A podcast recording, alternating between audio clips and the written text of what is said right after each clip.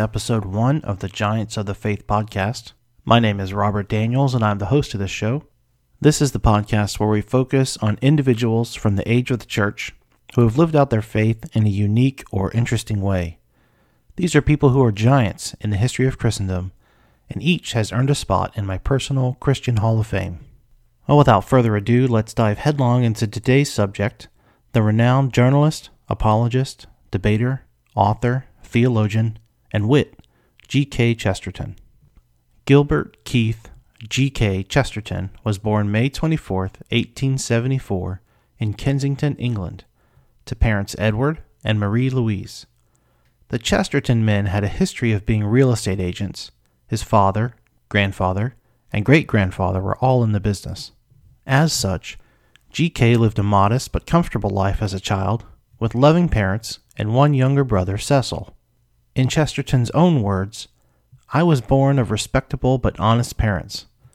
That is, in a world where the word respectability was not yet exclusively a term of abuse, but retained some dim philological connection with the idea of being respected. GK's childhood was filled with stories. He loved reading fairy tales and novels. He loved writing little stories. He loved play acting stories with his brother in the back garden. And he loved to listen to his father Edward's tales. One particular favorite of his father's was The Wonderful Story of Dunder Van Hayden, which was about a scholarly father whose work was interrupted by the constant noise and shrieking of his seven daughters. So much so that his head popped off and floated away. The elder Chesterton published and illustrated his wonderful story, and that served as a great inspiration to G.K. and his future endeavors. Chesterton was enrolled in Colet Court School for Boys at age 12.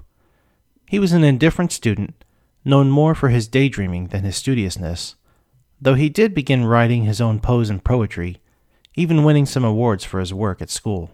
He also picked up illustration, much like his father had done, while he was at school, and after completing his years there, he enrolled at the Slade School to study art.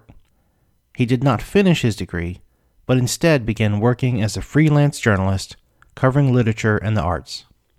In 1896, Chesterton accompanied his friend Lucian Oldershaw on a social visit to a young Miss Ethel Blogg. While there, Chesterton met and instantly fell in love with Ethel's younger sister, Frances. Chesterton began to pursue her, and the two were married in 1901, after Chesterton's career was going and his finances were a little more secure. Frances was Chesterton's true love, and the two were devoted to each other for the rest of their lives.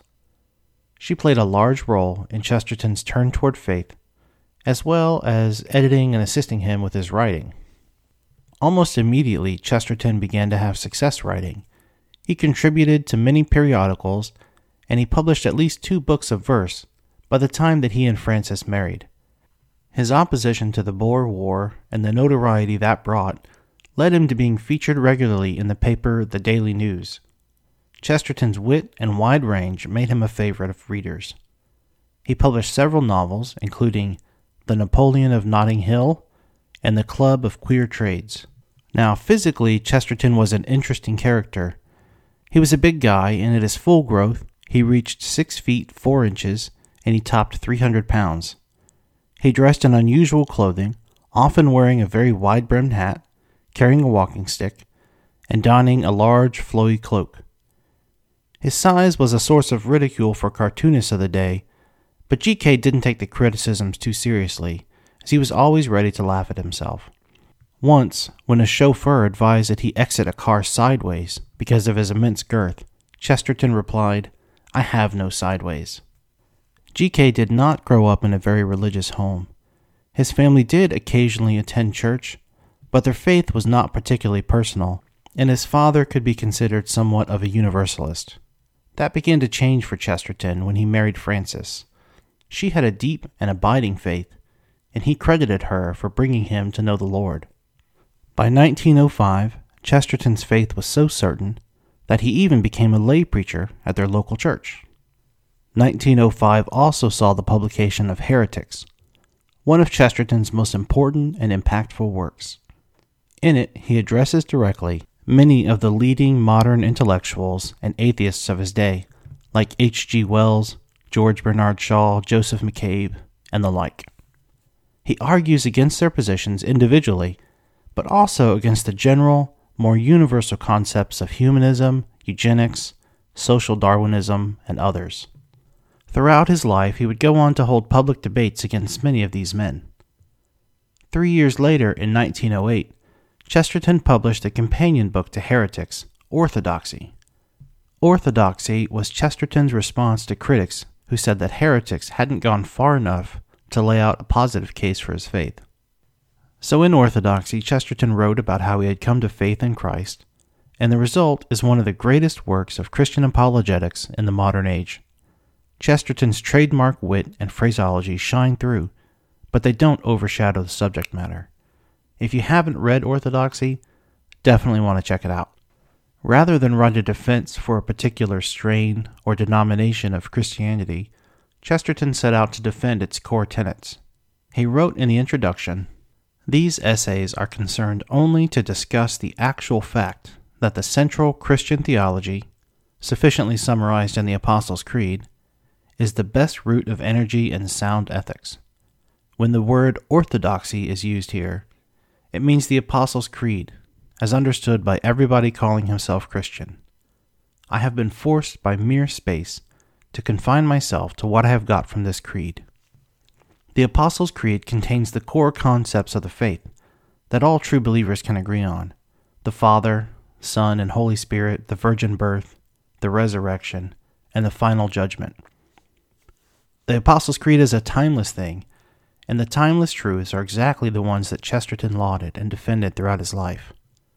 Orthodoxy doesn't exist in a certain church but it comes from the scriptures as captured in the truths held by the Christians since the earliest days. Chesterton made it clear that he believed the story of Christ, and he believed in the Bible, and it wasn't just a national or a cultural thing for him. And to people who asked why it ought to be believed, he responded, In answer to the historical query of why it was accepted and is accepted, I answer for millions of others in my reply. Because it fits the lock. Because it is like life. It is one among many stories, only it happens to be a true story. It is one among many philosophies, only it happens to be the truth. Chesterton knew that Christianity held the key to life. He believed it and he sought to prove it to others. But a common complaint is that the Christian life is too restrictive. It's just a set of rules, and there's too much thou shalt not, and not enough thou shalt. To those that decried the restrictiveness of the Christian faith, he wrote, The truth is, of course, that the curtness of the Ten Commandments is an evidence not of the gloom and narrowness of a religion, but, on the contrary, of its liberality and humanity. It is shorter to state the things forbidden than the things permitted, precisely because most things are permitted and only a few things are forbidden. He's reminding us that freedom in Christ is freedom from sin. All good things are permitted. Where the Spirit of the Lord is, there is freedom. G.K. Chesterton was a true conservative, but not in the modern political sense. He defended beauty, both the beauty of the common and the created. He wanted the world to hold on to, or at least give weight to, the ideas of our predecessors. Truth is truth in Chesterton's world, and just because someone is alive at a later date does not make him superior to those that have gone before or give him license to throw out what men have held dear for ages. Chesterton was a true believer in tradition. Tradition means giving votes to the most obscure of all classes, he wrote, our ancestors.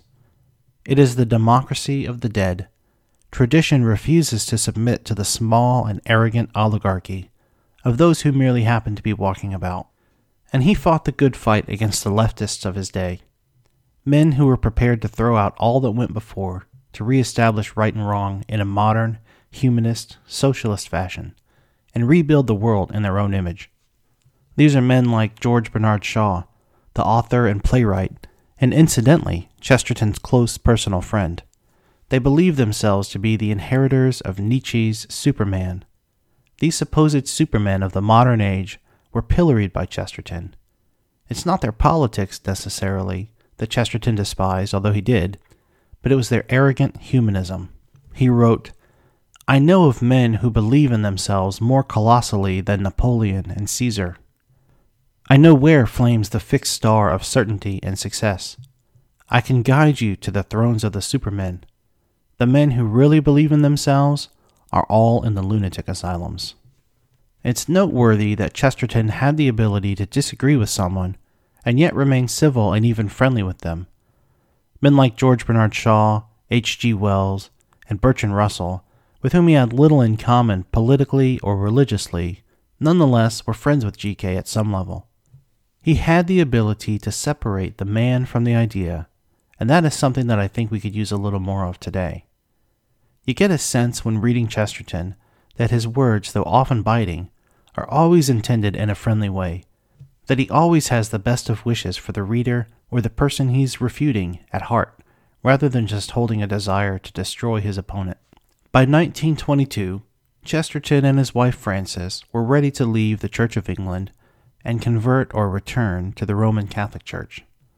In 1926, he published an essay, Why I Am a Catholic, in which he lays out his reasons for joining the Church, the most simple of which being, because it is true, and likewise, that it is a guardian of the truth. While this might disappoint some Protestants, it does not diminish the value of Chesterton's works in my eyes. Chesterton continued writing, including his influential book, The Everlasting Man, which loosely shows Western civilization's journey of Christian faith. Many read and were impacted by The Everlasting Man, including men like C.S. Lewis, who later credited The Everlasting Man with contributing to his conversion, and he called it the best popular defense of the full Christian position. Chesterton died of heart failure on June 14, 1936. He was 62 years old. Pope Pius XI gave him the title Defender of the Faith, which both his Catholic and Protestant admirers probably agree with. Chesterton continues to be read today, and his influence remains. Sometimes his style can be confusing. It's often helpful to read and reread to get a full understanding of what he's writing but he often wrote of things timeless, which means there's no expiration date on the value of his works. So I really encourage you to seek out and read some Chesterton for yourself. Well, that ends this first episode of Giants of the Faith. I thank you for listening and encourage you to send any feedback you have to podcast at giantsofthefaith.com. Until next time, God bless.